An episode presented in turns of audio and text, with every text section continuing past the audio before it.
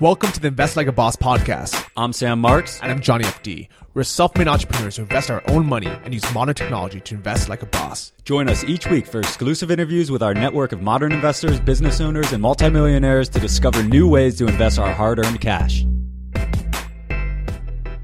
Privyet bosses. Welcome to episode 122 of the Invest Like a Boss podcast.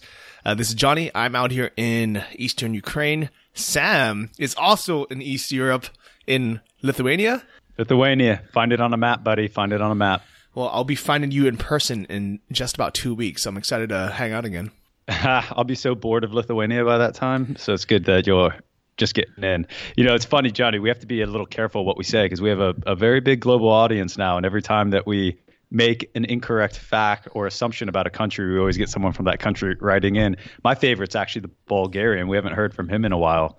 well, I don't think we've talked trash about Bulgaria in a while.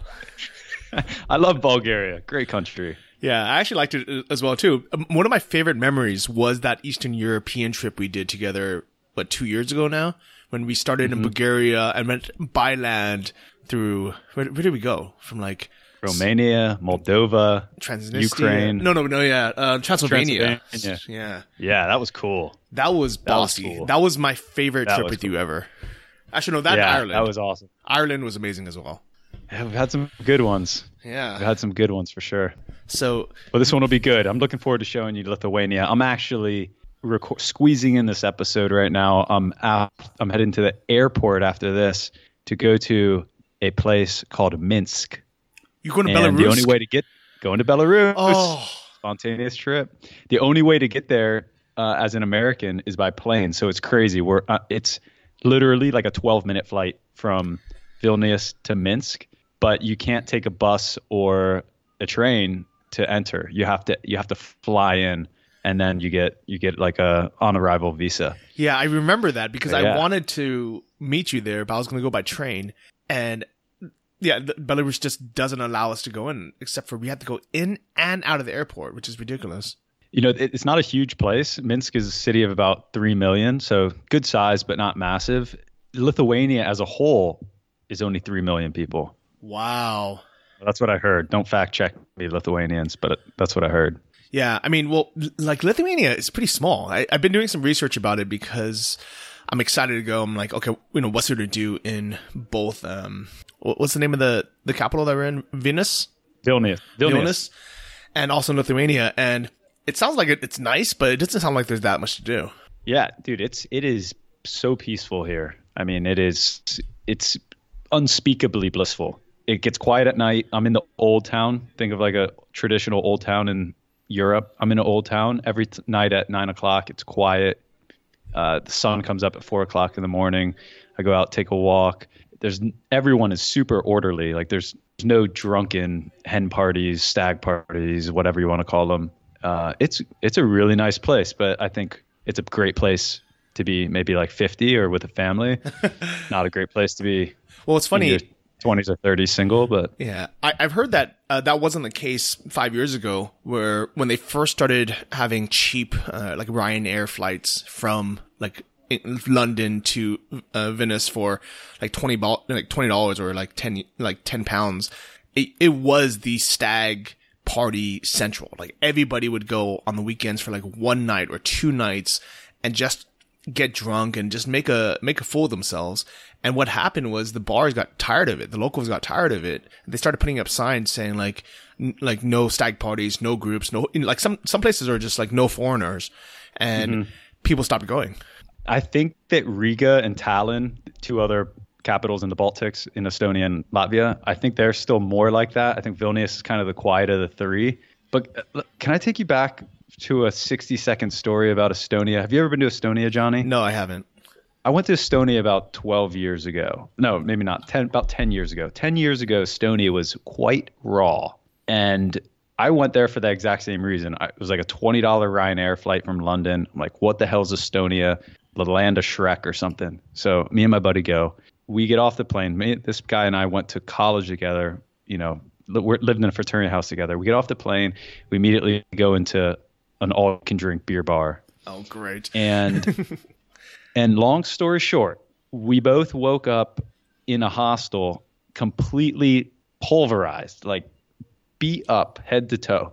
Only thing was our faces were not touched, but like the backs of our heads, our bellies, my hand was broken, my shoulder was dislocated. This guy looked like he'd been kicked by a horse, and we kind of woke up and our eyes flutter open, and we're like, "Oh, what happened?" And we're sitting there laying on the ground of a hostel, all just beat up, and all of our stuff was gone. Our wallets were gone, our phones were gone, all of our money, everything. The only thing that I had left was a camera and a receipt, and the, the receipt was for six double gin and tonics which I'd never drank a gin and tonic at that point in my life, and it was on my credit card, and um, and a camera. So we went into the camera. I'll have to share some of these photos in the show notes. Went into the camera, and the last photos. There's a couple photos of us having fun at the beer bar. The last photo is with my friend Joe and I, and these two massive dudes. They're probably six seven. They got their fists up in the air, and they look like they're you know ex-Soviet heavyweight champions or something. That's it. Like wow, that's that's all that we we know. And I've never properly blacked out in a night before. We both blacked out that night. He's never blacked out properly in a night. We both blacked out. So we we don't know if we, we got drugged. I mean, I hate to be the one like, oh, I got drugged, but seriously, like we don't remember anything. Wow. So that's a that's my memory of Estonia. We didn't leave the hostel for five days until we could get a, a flight back to London because we were so scared. We're like, what happened? Did we did we beat? You know, did we get in a fight? Is someone looking for us? Uh, so stayed in the hostel until we could get a flight. Then we that took, would suck. That sounds. That sounds so bad.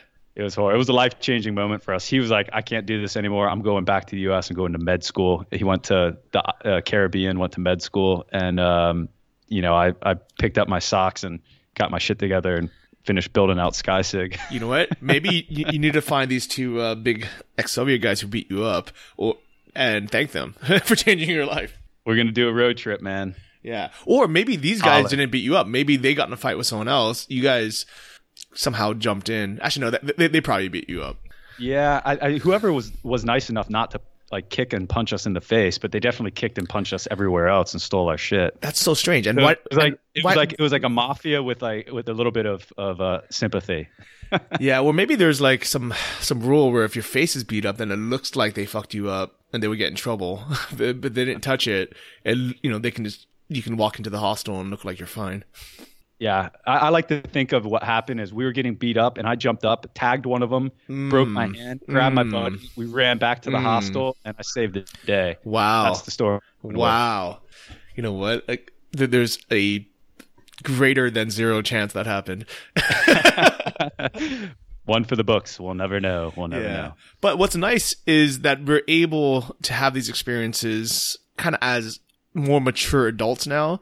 You know, still go to a lot of these these countries that are less explored, especially for Americans. I mean, how many Americans do you know who have been anywhere in Eastern Europe? Not many. And I'll, uh, and and Belarus, where I'm going today, I would say close to zero. Yeah.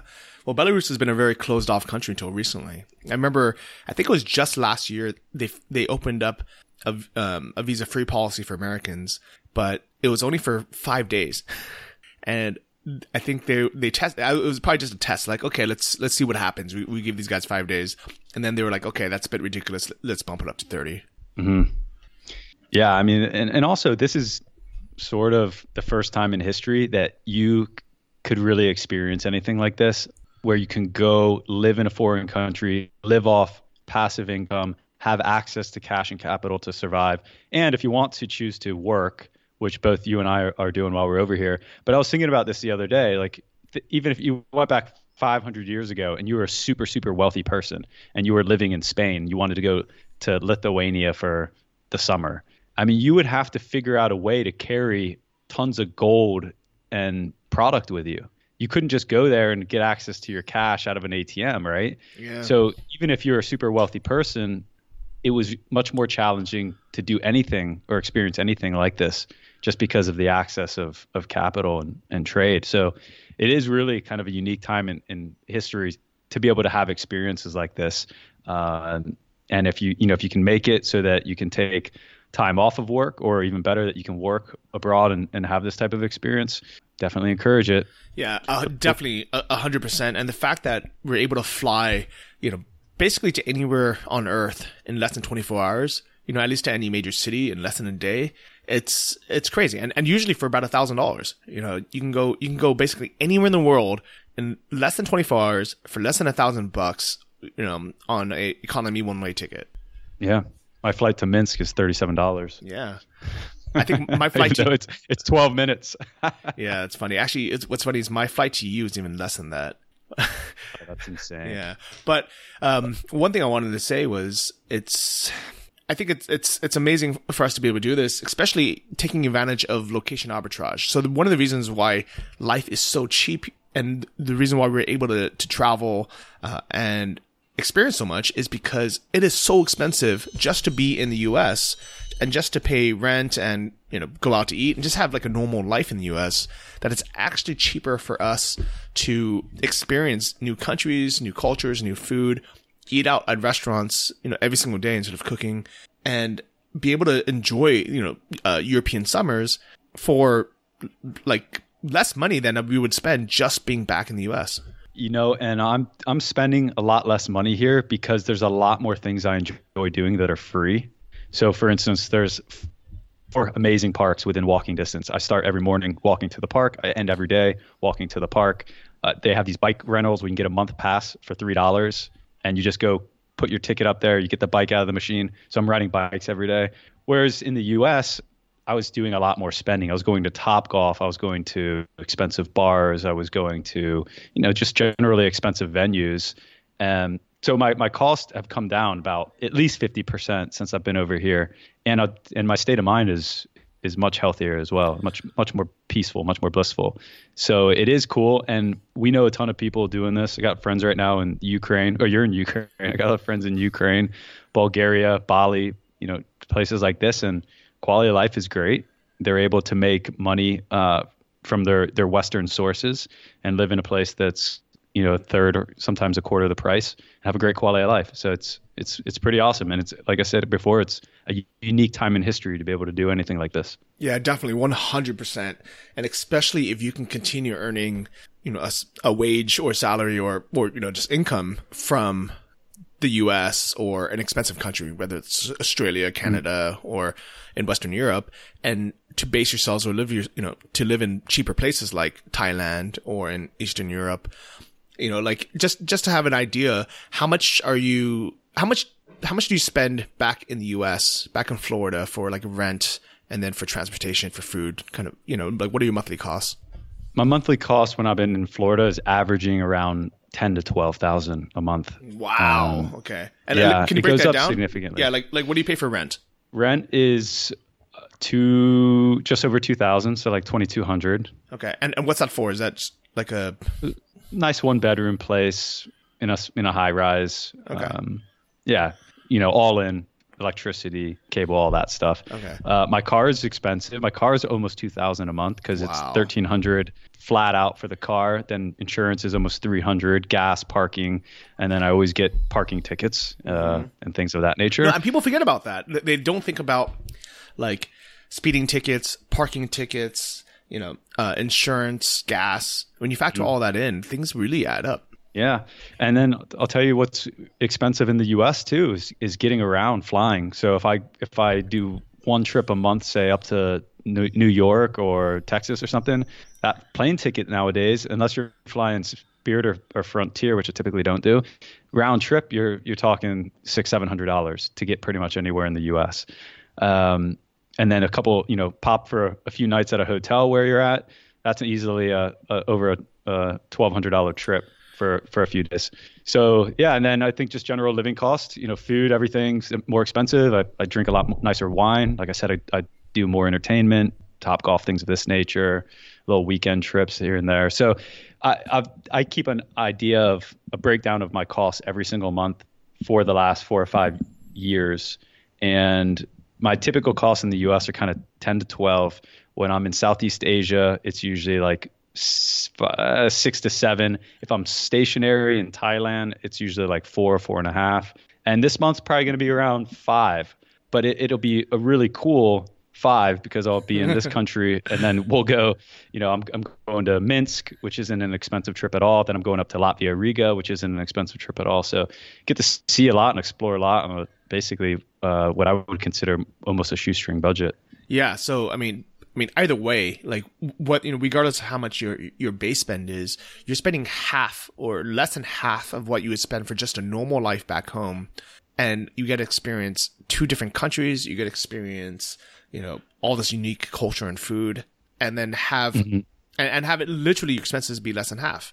Uh, and it's the same for me, uh, but my my base expenses are much lower. So when I was living in California, and I think it's been like ten years now, so I'm sure prices have gone up a lot. But I was spending thirteen hundred dollars for a studio apartment, you know, a 10, 20 minute drive away from like the the downtown or kind of like where you want to be.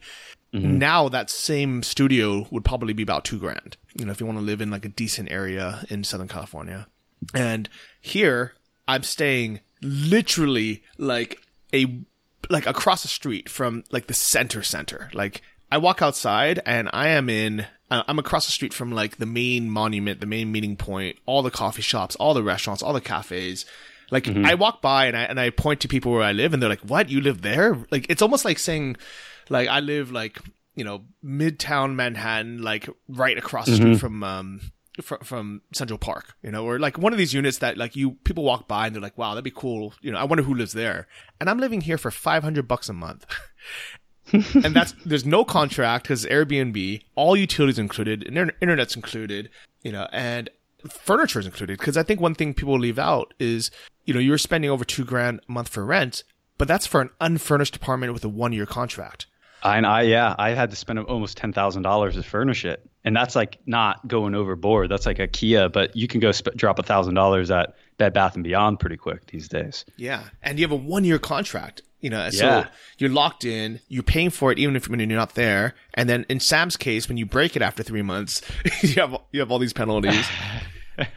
that's the mistake I made too. Because well, I'm feeling it now while I'm over here. Because it it sucks paying let's say I have five grand in fixed costs back in the US right now, it sucks being over here renting and paying for a lifestyle over here and also having to pay for it there. So what I decided for next year, I still want to keep a base in the US. I'm going to get a two bedroom place with a friend in Charlotte. That's it'll cost me a thousand dollars all in. I'm going to get rid of my car. And when I'm back, I'll just rent a car or I'll Uber. So I'll literally take my fixed costs from five grand down to one grand. And then when I go do things like this, I don't sweat about it. It's just like whatever. But now I feel like I need to get back to get some of that value because I, I don't want to have a double lifestyle and double the expenses. Yeah, it, it's so crazy that like when you're there, it doesn't seem like a big deal because that's what everyone else pays. But as soon mm-hmm. as you're, you know, you've escaped the, the, the high costs and you're like thinking like, this is insane. I mean, for example, like for me, I keep my cell phone number in the US just, just to keep it. And, and there's really no reason now uh, to keep it anymore because everyone uses WhatsApp or iMessage anyways but it just it's convenient for when I get every time I get back to the U.S. I just put my SIM card in and it works right away. I I don't have to go to a store. I don't have to you know apply for new new SIM card. So and the way to keep my number is I have to pay a hundred bucks. I have to top it up by a hundred bucks a year. And in the U.S., it's not that big of a deal because you know that's two months of that's two months of um, of data. But here in Ukraine, I'm literally spending four dollars a month prepaid but I get 10 gigs, unlimited calling, 4G, and I'm thinking, and it, if I kept it year round, that'd only be 44 bucks. Johnny, I'm actually scared to have you come to Lithuania and start blogging about Vilnius. All my cafes are going to fill up. There's going to be signs for no tourists around. You're going to make the place too popular. I shouldn't have even mentioned I was yeah, here. Well, I'm gonna be there. I'm, I'm, I'm, gonna I'm gonna bring some nomads there. But you know what? Honestly, I think a lot of people listen. You know, like they listen and they dream about this, and they don't make the move. You know, at least for a few years. You know, like I've been talking about Ukraine for three years now, and very few people will come here. You know, people are still mm. scared to come. They're worried about the language barrier. They're you know, it's too far, right? They're just like ah, you know, yeah. it's it's easier just to go to to Spain or something. They're at war with Russia. Uh, yeah, I mean technically, but you know it doesn't affect my life at all here. So yeah, yeah, yeah but uh, it's cheap here. So an Uber, I remember an Uber from LAX to to anywhere in LA is forty five or fifty five dollars. To Orange County, where my like my cousin lives, and there's no other way to get there because there's no pr- public transportation, there's no metro, there's no subway. It's eighty bucks to take an airport taxi. Mm-hmm. Here, I could take an Uber for a dollar and eighty cents anywhere. Yeah, Like, man. It's, Even from the it- it's- airport, it's, like it's you know, arbitrage. yeah, maybe it's three bucks, but like from the airport, it's three dollars. From anywhere else in the city, it's a dollar and eighty cents for an Uber. It's Mm. It's it's proper arbitrage. There's a group of Canadian guys that they're there, they're developers, and they're saying it's perfect. Like if you're a Canadian developer you can make Canadian wage and live in Ukraine, it's like the best of both worlds. Whereas all the good developers that are in Ukraine, and there's a lot of them, they're all trying to get out of Ukraine because it's it's they're trying to go to Canada. It's like the opposite because it's more stable. They're worried about what you know the money that they make in Ukraine, keeping it in the banks there, and they're just worried about general opportunity and, and instability. But if but if you're in the other person's shoes and you have the ability, it can be doubly good. Yeah, I mean, if they were smart, what they would do is they would just work for a U.S. company or freelance for like a European company, make Mm-hmm. you know twelve hundred a month, which isn't very hard to do. like even if your English isn't perfect, you know, as long as you speak some English, Yeah. and spend you know five hundred max, and you know, and save seven hundred bucks a month because even if they just put it into a savings account here, they pay eighteen percent interest, and and I know it's not you know it's not stable, but like eighteen percent interest is insane. It would be good. It would be cool to have an account with like ten grand in it just to see your your monthly distributions of interest into your account. I, I'm seriously thinking about putting five grand in just as a as like a a, a summer spending ca- like money, like just leaving it there year round and just just like using that money to go out every like every summer when I'm here. Because if we have more than ten grand in account, we have to report it, which which is um which would be annoying. That- but yeah. five grand, it'll, it'll it'll never hit that limit. Yeah.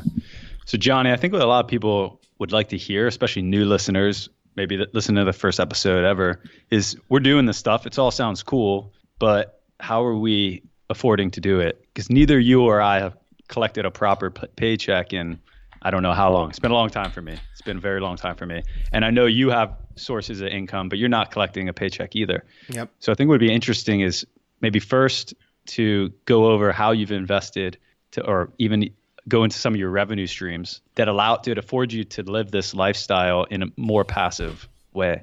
Yep, definitely. And I think I think this was this has been perfect because first I think you know we had we had touched on the benefits of being able to live location independently and take advantage of location arbitrage, enjoy life. Um, the second part that we've already talked about is how much lower it is, how much like lower the base expenses are. Because if we wanted to live off of passive income in the U.S., we would need to you know I would need to make minimum of let's say five grand a month just to cover the base expenses. For you, you'd have to have a minimum of twelve thousand a month just to cover the base expenses. While now we're able to not only cover our expenses but have extra money left over to be able to invest and keep growing the the, the pie. So, you know, for me, I, I took a look at how much do I actually need to make, and then how much do I have to have invested uh, to be able to make that amount. And for me, on average, I spend thousand five hundred dollars a month, and just for myself. That's not including you know any money I give to like my parents or any charities or anything, but just fifteen hundred bucks. You know, fifteen hundred bucks a month. It covers my rent, my food, you know, my base travel, and anything on top of that. It goes back to investments or you know discretionary spending. So I'm very, very happy to say that my dividends and interest from my my investments, which is mainly things like uh, Vanguard index funds, uh, interest I collect from PeerStreet on on these loans, uh, the notes uh, that we have through like PPR. So not including the the potential growth of the index funds itself, which normally grow about seven percent a year. Just the dividends and interest, I'm now making exactly fifteen hundred bucks a month. And uh, off Vanguard or Uh, no, no, in, in, in total. Okay, okay, total. So then, how are you? How do you come up with the other money to survive? Uh, so what's nice is that's kind of the, that that covers everything. Uh, my my base expenses. I also have about fifteen hundred bucks a month, or maybe uh, maybe a bit more, a couple couple grand a month in passive income from my other sources. So I have my YouTube channel, uh, I have my blog, I have my my two books that I have on on Amazon. I have you know uh, my courses. I have kind of some random things that I used to make a lot more from when I when I focused on it, but now that it's not really my my full time um, job, it still makes a couple grand a month, maybe two, three grand a month max. Um, but that all goes back into more investments. So my goal mm-hmm. is to take whatever extra money I have and buy more investments to kind of grow that that base amount that I don't have to work for. So you so the fifteen hundred a month is purely passive, and then the the other couple grand is semi semi passive, right? It's it's yeah, not, it's not eight hours a day. Yeah, I would say the easiest way to to describe it would be um, instead of calling everything passive income, which it all kind of technically is, uh, I would say the fifteen hundred bucks is investment income. Uh, that's from and you know like literally like interest that I collect from Pure PeerStreet. You know, I'm collecting you know eight to nine percent uh, interest on on the you know however I think I have seventy grand in there now um, from the dividends that are paid every quarter through Vanguard through the uh, the dividends I get from YieldStreet from the the uh, the was it the legal legal settlement uh, cases um, the interest I get from PPR note uh, AHP fund, AHP servicing, and then also from Marcus, my, my high high interest uh, savings account that pays 2.25%. So aside from the investment income, which is 100% passive, that's you know money that's literally just the interest earned from all, all the all the sources I had just mentioned.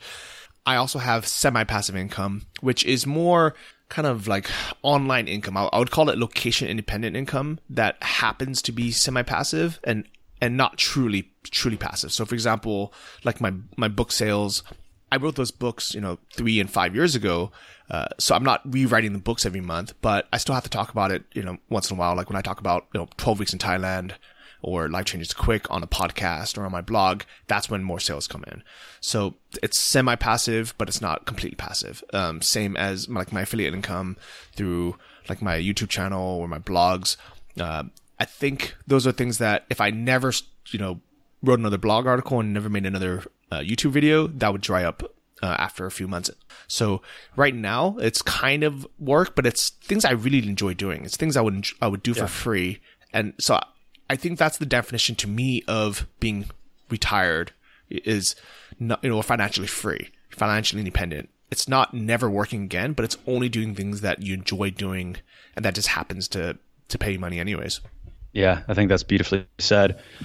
Similar, my kind of definition when I started looking at this stuff three or four years previously, and I was trying to figure out what's a financial dream. What is that? What is actual goal? And I think most people will say something along the lines of generating enough passive income to do exactly what what you're saying, Johnny, to be able to live the lifestyle you want and to be able to spend time working on things that you want to do. I think you, you got to add just another element to that, which is if you think about it from a high level, if you just generate enough passive income to support your life, it doesn't give you enough opportunity to do some really incredible things. You might want to, you know, you might want to take a really exotic trip that costs thirty or forty thousand dollars one day. You might want to buy a luxury car. You might want to make a really incredible investment in a startup. There's a lot of things that you need extra. You need a surplus to be able to work with if you really want to live the the life and and you know build the dream i would say. So kind of how i define it is to have to generate enough passive income to support your lifestyle while also investing enough of your assets in things that can gain and appreciate. So if you just say put all of your money into ppr note or PeerStreet you can make a very solid 7 to 10% but that asset that the principal will never actually mm. appreciate right? Mm-hmm. yep so what I like to do is try to invest enough into those type of passive investments to guarantee that I'm going to have enough to care to cover myself ups and downs. I can I'll be able to, to get by, but then I have enough of my my capital in investments that appreciate, i.e., property, i.e., uh, you know, stock bond indexes, and all and and and startups as well. Things that kind of have give you a little bit of a lottery ticket, if you will, to hold on to. Yeah. So right now I, I have about 60% of my investments in things that are purely passive and have no chance of appreciating, but they they cover my lifestyle. And then I have about 40% of my investments in things that can appreciate in capital. So hopefully, when you turn around twi- twice, five years down the road, while I'm getting by on my passive income, that's just kind of money in, money out. I will look around in five years, and my my net wealth will have grown passively as well. I like that. And I think it's, th- this is super cool and it's a nice way of thinking of it because I think a lot of people in the fire community, the financial independent retire early community are just thinking about having, you know, let's say just index funds. I, th- I think that's kind of what they do is just have low cost index funds and then withdrawing 4% a year, which means literally selling, you know, 4% uh, per year. And that dwindles down how much, how much you, you know, you have total. And, and I think the system that we follow, where we've, I don't know, I, I don't know if we've kind of just stumbled up upon it or we kind of made it up as we went along, but it's this hybrid system where we, we live off of the interest um, investments or the, the dividend investments. And then we have our uh, growth um, investments kind of carry us into the future. Yeah, and I think you're the perfect example, Johnny, because you're if you look on a percentage gain basis since we started this podcast, you're way up for me. You've basically grown three times.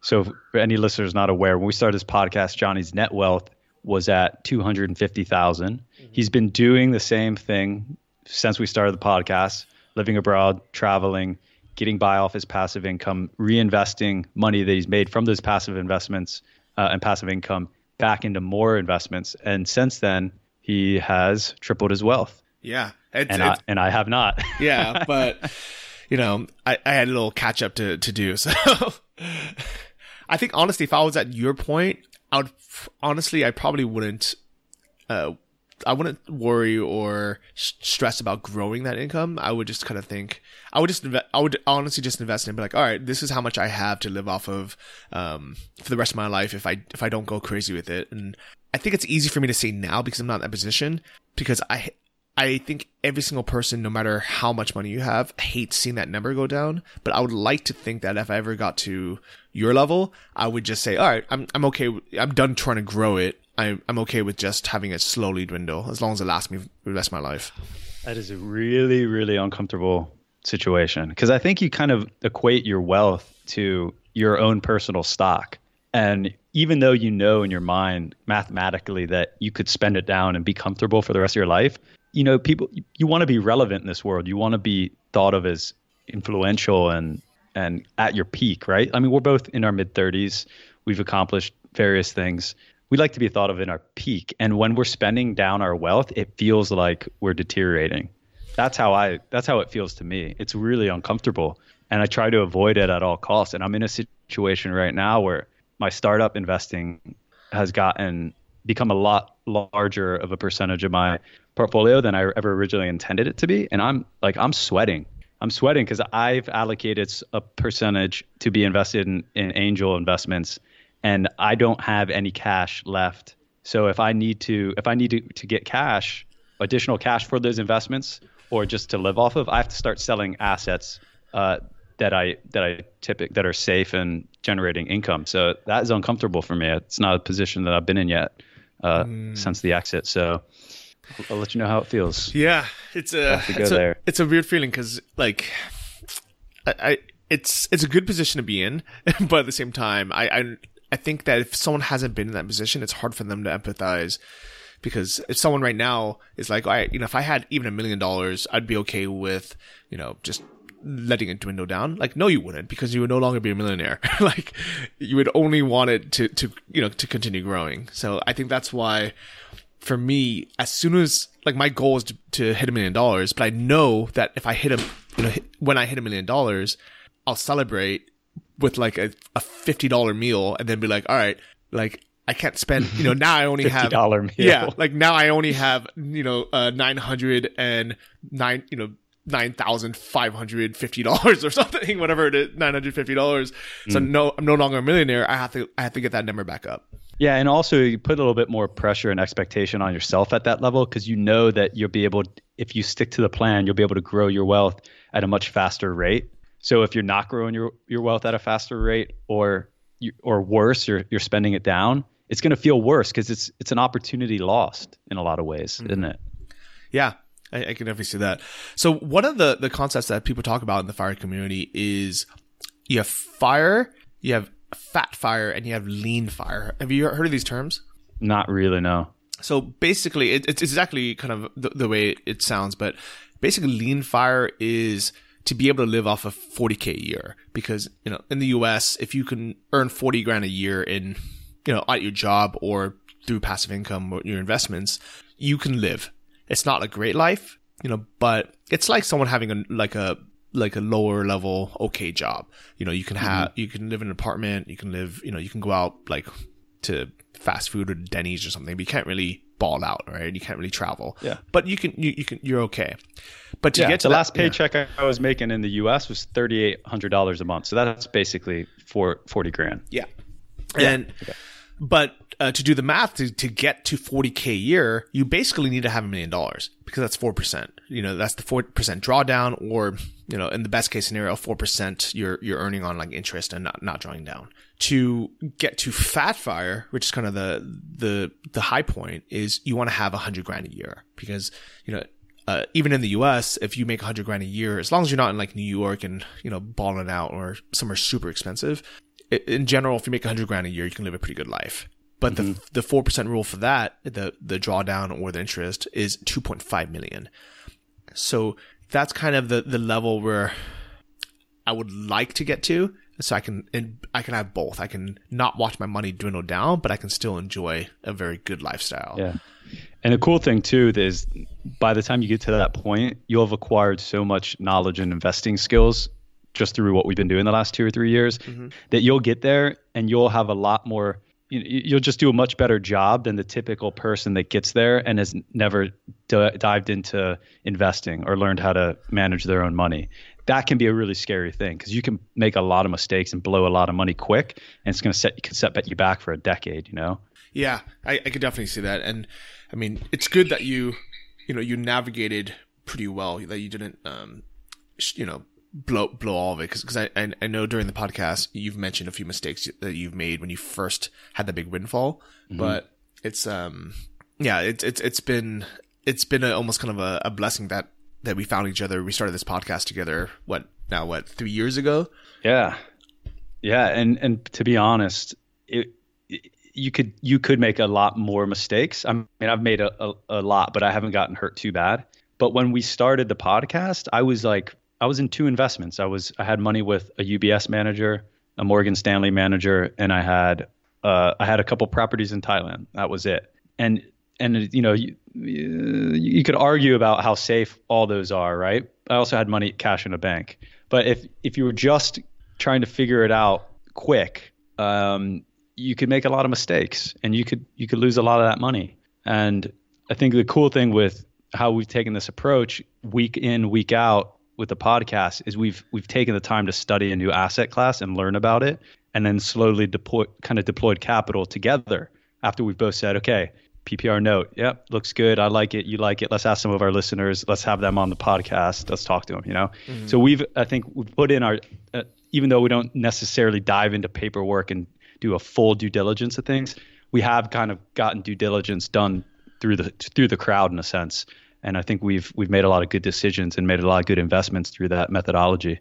Yeah, I definitely agree. And, and we're also so diversified that even if one thing happened to be, you know, not a great, great decision or the, you know, economy turns and, uh, you know, something goes, goes down, we are so diversified that it doesn't really matter. Like it doesn't matter that, it's not going to hurt us that much. Yeah, I have my asset allocation pie chart in front of me. I'll share this in the notes. So I'm at 19% stocks, equity funds. Uh, I'm at 14% annuities. Actually, that's just ticked up a little bit. It's probably closer to 17%. Uh, I'm at 19% physical property. So that would be actually condos, land, industrial stuff that I own. I am in 14% REITs or paper property funds of such. Um, I think I have, no, I don't have PeerStreet in that. I have PeerStreet and peer to peer. Then I have 5% municipal bond funds. I have now 10% in private investments. So that would be almost all my angel portfolio. I have, um, well, my cash is now down a lot. So I've almost zero in cash right now, which I've never had less than 10%. That is not fun. Uh, not fun at all. It's almost like, yeah, I feel like I'm playing a game of Monopoly right now. And, you know, like you're looking at your monopoly stack and all you got left is $20 bills and you're looking at the board thinking which properties you're going to have to mortgage. Yeah. or like which, which houses or hotels you have to sell. Yeah, exactly. It's not a fun position. And then uh, 2% peer to peer lending. I, I have kind of 5% in alternatives outside of that, which uh, so far I've, I've been very happy with all the alternative investments that we've made. And then uh, just a couple percent between kind of crypto and gold and metals. So pretty well diversified. Pretty happy with all that, except for the current cash position and the current private investment position. I think has gotten unbalanced. But other than that, I you know generally very happy with where we've gotten. So, uh, one one question I have for you is the the the like let's say the fixed income that that you're getting per month now is that enough to cover your expenses when you're living in like Florida? Like, do you have twelve grand a month in let's say interest payments or like the annuity payments covering that? Yeah. So it the answer is yes. However, it's very difficult to see because there's so many revenue sources that I don't have immediate visibility on. Mm-hmm.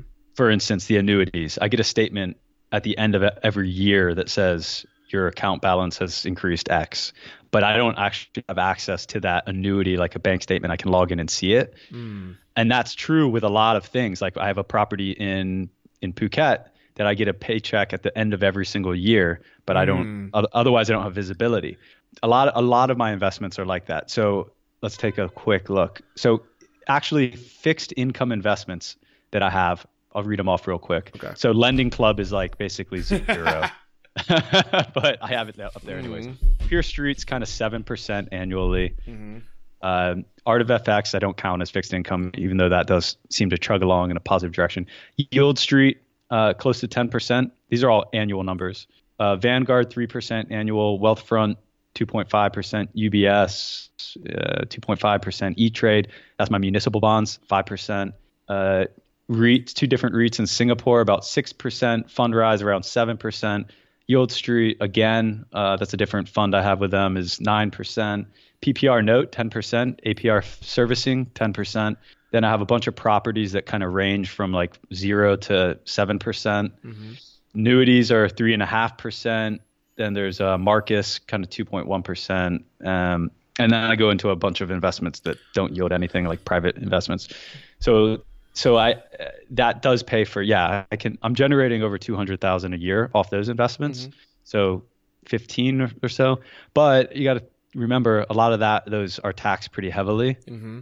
So it, it's it's close. Like okay. if my costs in the US are kind of 12 13, it's after taxes it's pretty close and then there's not a whole lot left if I want to make new investments or go on nice trips or things like that. Yeah, I see that. So I, I guess well, one question is are those being uh, reinvested automatically, or are you, are you, actually getting a check like you know once a year or once a quarter or even monthly? It again, it's like it's it ranges. So I have a lot in Vanguard right now mm-hmm. where I'm getting dividends, but why again it's hard to actually see. Like I know I'm getting more than my living cost a month uh, in, in dividends.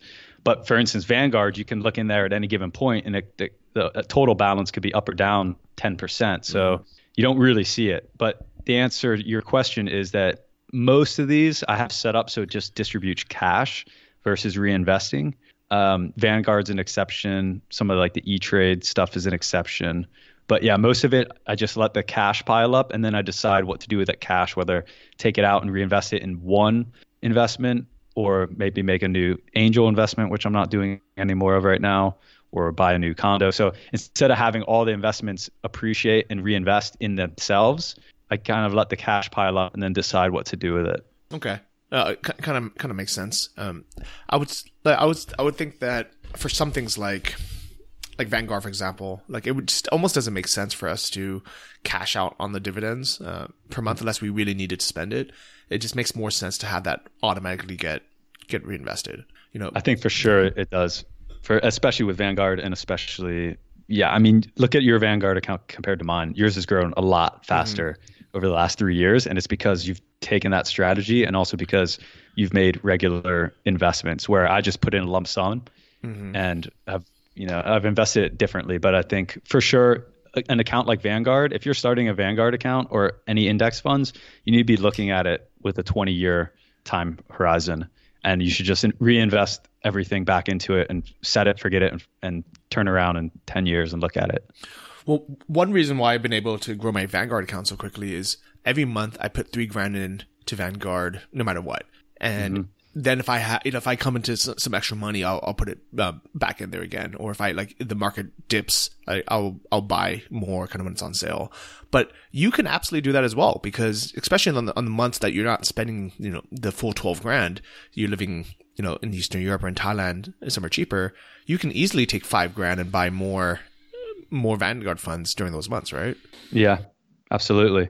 Yeah. What, what's your strategy with how you reinvest in your investments and how do you how do you make sure you, you always have enough cash coming in each month to pay for your living expenses well the nice thing is even though i have 1500 bucks a month coming in you know in just fixed income through like interest and and dividends i actually reinvest all of it and then the money i actually live off of is the kind of semi-passive active income that that that i make so even though I, I know in the beginning of the episode I talked I had you know talked about it in reverse because that's kind of the, the mindset that, that I want to have is to be able to live off of the the fixed income if I wanted to. Um, in reality, I'm actually not spending that money. I'm reinvesting it, and I'm only spending the cash that I'm I'm physically getting, um, you know, every month. And do you see all of the cash that you're accumulating each month, or is it does it seem hidden? Because every time we look at our net like we see that we're up, but it doesn't feel like we're up. Mm-hmm. Yeah, I mean, um, every quarter when I when I log in, that that's when I see things really go up. You know, I yeah. would say in my bank account, I actually try not to have that too much money hit my bank account because it just sits there for no reason. Mm-hmm. Now that I have um, Marcus making 2.25%, I actually don't mind having cash in there. So I have about 50 grand in there, which is mainly for you know, emergency uh, living um, for any opportunities and things like that. But before, you know, when I when I just had my money in like a B of A or a Chase account making literally zero percent, I hated mm. seeing cash in there. But now I, I really don't mind it. I, I really think two point two five percent isn't that bad to have, you know, fifty grand or even hundred grand in there. Yeah, that's cool. And a lot of these other alternative investments have started allowing your cash to sit in there and accumulate uh, or to, or to gain interest. I know YieldStreet just did this. I think that was a really smart move because mm-hmm. I I have probably twenty thousand in cash in YieldStreet that I absolutely would have pulled out uh, before redeploying, but because it's making 2.25 percent, they have a nice chart in there showing the interest deposits going in. I'm like, I'll just keep it in there. Yeah, it's great.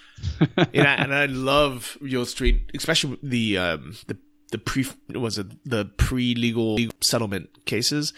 Mm-hmm. Um, that pays thirteen percent. I love it, and I, I want to get into more, but they're they're they're still always closed. Like they're still hard hard to get into. It is, and it's it's it's a lot to redeploy the capital, man. That's yeah. why it's taken us so long to build up this portfolio. I mean, really think about it. This has been I you're starting to get a lot of investments, right? I have a lot of investment. How many do you have? Like you probably have close to 20 now. I have 25. Holy crap. Look how quick that built up. That was like from four when we started or less. Yeah. And and now it's great. Like we both like our prof- our portfolios, both happy with the investments overall. But that was not easy work. You don't just wake up one day and say, I'm going to deploy into all this capital into 25 investments. That takes, I don't think you could do it sensibly in quicker than a year's time. Uh, and in my case, it's, you know, in both of our cases, it's been over the course of two and a half years. And when one of those funds is is wound up and which happens pretty regularly like we have to figure out a way to redeploy that into a new investment and sometimes that takes time and yeah. we we just started loving these investments for the most part so getting comfortable with them is a big part of it yeah and you know what one funny thing that no one ever mentions is that that lag time those you know two or three months in between even like investing in something and it starting to make money. So when we're counting, you know, how much it makes annually, like let's say it makes 8% mm-hmm. annually, if it takes three months for that money to start making money, it's actually much lower. That's a very good point. That's a very good point. That just happened with these property funds that I went into where I you know, invested a considerable amount of money into these. And it's like, oh, it makes it pays out an 8% preferred. But then all of a sudden, after the first quarter, you get a check back for less than 1% annualized and you're like what the hell happened they're like oh it's got to we have to deploy the capital and you're like okay i guess i'll wait for next quarter yeah And the thing is, you know, with like Marcus, it's it's two point two five percent only, but you start making that from like the minute that you that that you deposit the cash. Right. And same with my annuities. The minute that that's in there, I'm making 4% and it's tax deferred mm-hmm. Until you wind it up. So 4% tax deferred, I mean, it's worth a lot more than 4% taxable. So the for the annuities, are is that getting reinvested into more annuities or are you getting a check? Yeah, no, that's a good point. Um, I am reinvesting those those are dude, those are awesome. I, I don't know. Everyone everyone dogs me for those things. I love them. It's it's my rock. Yeah. And they get reinvested. It's tax deferred. I don't even have to report them for taxes. And at some point way down the road, you know, when I'm retired, I'll turn those into income streams, and that'll be it. I'll pay tax on it at that point. And probably what, what kind of ta- what kind of tax would you have to pay for when you start withdrawing it? So you would pay tax on the gain it would be ordinary income, but it would only be on the amount that you distribute. So let's say these balloon into $10 million policies, mm-hmm. and I can turn that $10 million into an income stream. But maybe instead of taking 500,000 a year, I just take 50,000. Mm-hmm. So you would pay of that 50,000, they would say, okay, X is principal, X is part of the gain. Maybe it's 50 50 at that point. So you would pay income tax on the gain part. But if you're only taking fifty thousand a year and half of that is principal, half of that's gain, you're paying you're paying tax on twenty five percent. So there's a lot of strategies that you can deploy mm. to make the distributions very tax efficient. How and they've grown tax free for however many years. If I wait till retirement, they've grown tax free for 30 years, which is incredible. Yeah, that definitely makes sense. And I guess you know the the fear that people have is that income tax will increase um, by then, but at the same time, it's not it's never going to go more than fifty percent. You know, so it's kind of it's capped, right? And it's a whole lot of money to pay. Yeah, I mean it's yeah, a lot, but yeah. A lot of smart people say pay the tax now, pay it now while you know what it is, because yeah. it's, it's, only going up. A, it's probably only going up. It's probably not going down. I but, mean, probably what I would I would do is before then. Uh, each end of the year, I would just see what where my tax bracket is, and I would withdraw up to that limit where before it, it bumps up again, mm-hmm. and that way you can start taking some money out at like a at a at a low income bracket, if assuming that you're not at a high income bracket, and then investing that into yeah. something else. I like it. So, is there anything else that we missed on that you think would be useful for the listeners in terms of living all how we've invested to generate passive income that you know allows us affords us to live our lifestyle and hopefully uh, you know grow our assets at the same time so that we can live off the passive income but also turn around in a few years and see that our wealth has grown uh, pa- you know on a on a net level passively. I mean first i think uh, this is there needs to be a term for this because there's very few people doing this. I mean, I, there's the fire community, which is just you know, like if they hit fire, they hit financial independence, they're just withdrawing money and the money's just going down. Or you have people who are actively investing and just, just growing their money. I, I don't know if there's anyone out there who's enjoying life now. Like, and I can honestly say that both of us are enjoying our lives more now while traveling and living cheaper than we would otherwise live back in the US. But we're spending less money and we're taking that extra money and reinvesting to grow our wealth. I don't know what the, the term is. Maybe we should invent one. Maybe it's, you know, living like a boss. but this is what I think people should strive for. You know, why why live below your means in the US in, you know, for, you know, in a, you know, it, like literally in a trailer park or in even in a tiny home or in a van just to be able to, you know, and have extra money to invest while living in the US, but for the next, what, 40 years to then be able to go to you know Prague or to go to Europe and enjoy your retirement. When you can start doing that now for literally the same or less money than you would you know clipping coupons and eating rice and beans back in the US I can I can go out and have steaks you know every night here in in, mm. in Eastern Europe and I'm still growing my money. Yeah and if you're growing your money is a good feeling. Getting by if you're if you're if it's a wash, if you're bringing in and spending everything that comes in each month, you're paycheck to paycheck. That's the same as being paycheck to paycheck. That's not cool. Yeah. Growing your wealth is cool. Saving and seeing your wealth grow and appreciate over time even if you're working hard, it's a good feeling. That's what so many people in the world strive for. So why not make your investing and lifestyle philosophy based on that as well, right? Yeah. I think you call it lifestyle investing or um, you know another cool term that I kind of came up with. I need to register the domain before this gets published. Instead of venture capital, adventure capital Ooh. right? Where like you make all these investments that a support your lifestyle, but b give you a sense of adventure. So like for instance, Black Ops in, in down in in uh, Australia that I'm invested in. How cool is that investment? Not only is it a sick business, but I get to go down there once a year and hang out at the brewery and drink beer from my business and see the, the product marketed everywhere, or even go into um, you know the the property investments I have in Hong Kong. A couple times a year, I get to go hang out with Kevin Shea, talk about the business, go out to great dinners, go out to some parties.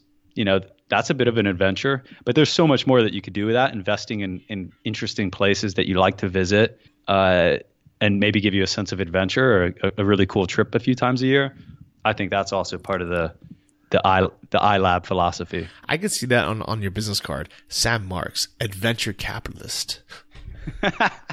Wait, isn't there a book called that? I don't know. Adventure. Huh. I, think there's a book. I think I've read it. It's really good. I don't know. There's a guy named Nomad Capitalist, but I don't. I don't think he's uh, enjoying life as much as we are. Yeah, no, there's a there's a really good book about a guy, a famous investor who rented or bought a Mercedes, had the whole frame redone, and drove it across hundred countries and made investments in like half of them. I think it's called Adventure Capitalist. Well, I'll, I'll leave a link to it in the show. notes. It's a I- I- fantastic book. I've heard of that book, and I think it's it's super cool. yeah, But so. I mean, I guess to, to summarize, uh, like what we had talked about today, it's w- whatever this like lifestyle investing is, or or adventure um, venturing is. Basically, Adventure, venture. yeah, like basically what, what we've done is we found the ultimate hack where we can enjoy life now. We can basically live a semi-retired life today and enjoy the crap out of life while not touching our base our base net worth. So never having it go down, only having it go up.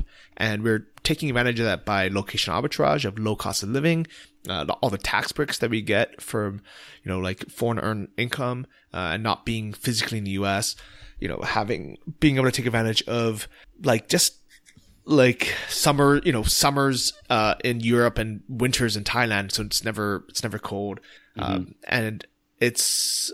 I mean, I guess the the formula is, you know, first is to cut your expenses down as low as possible. So for, for you, you know, you're doing that by, you know, s- cutting down your fixed expenses back home in the U.S.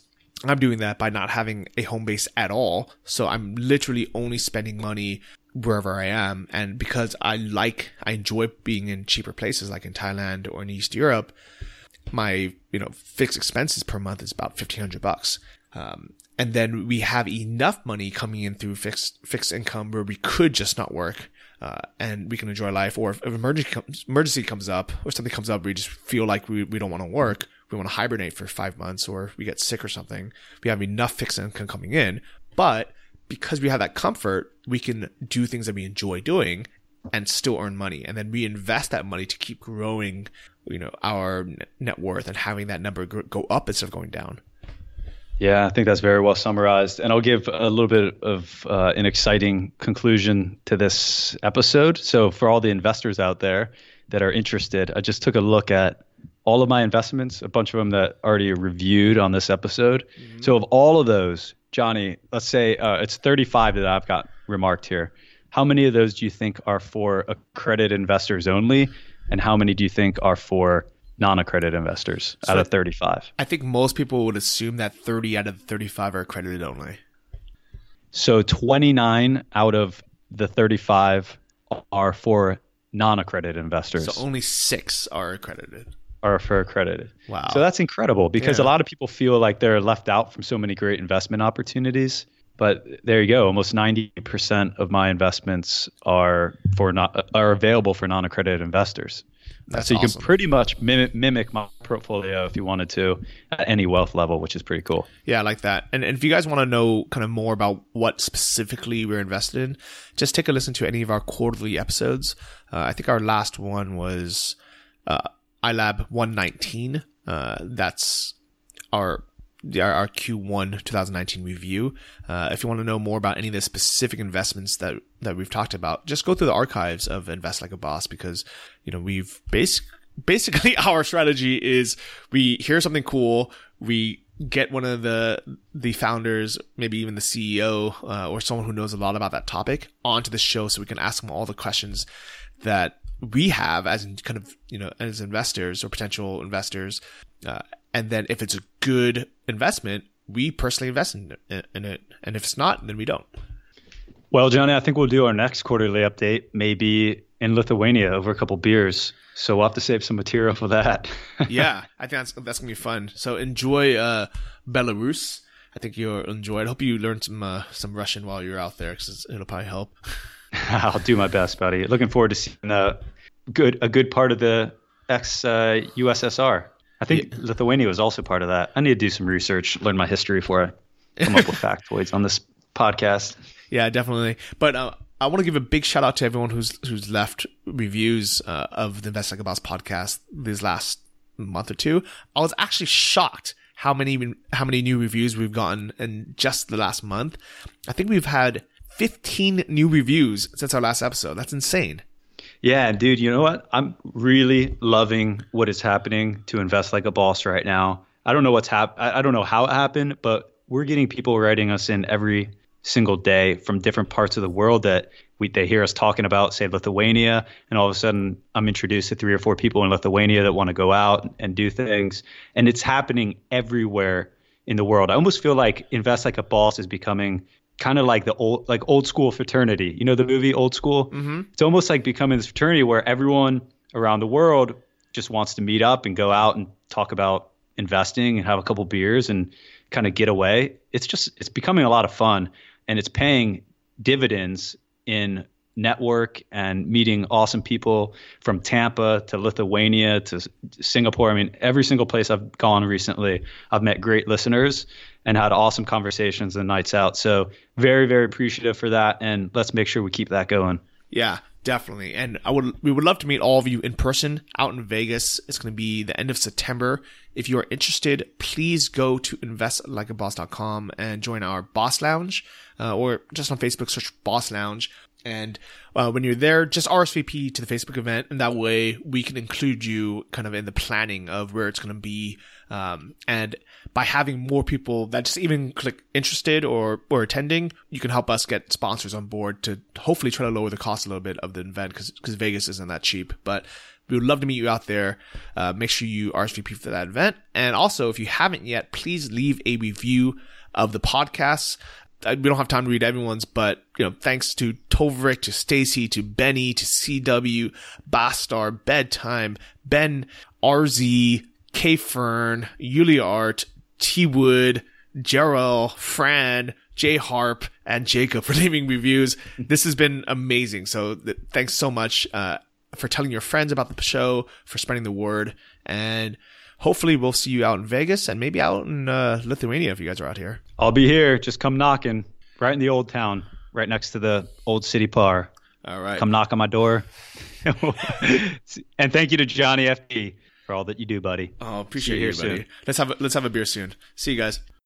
Thanks for listening to the Invest Like a Boss podcast. Join our mailing list at investlikeaboss.com to get exclusive access to our insider investment folios and our private members forum. If you enjoyed this episode, please subscribe on iTunes or your favorite podcast app. Tell your friends and leave us a review in the iTunes store. It helps more than you know. See you guys next week.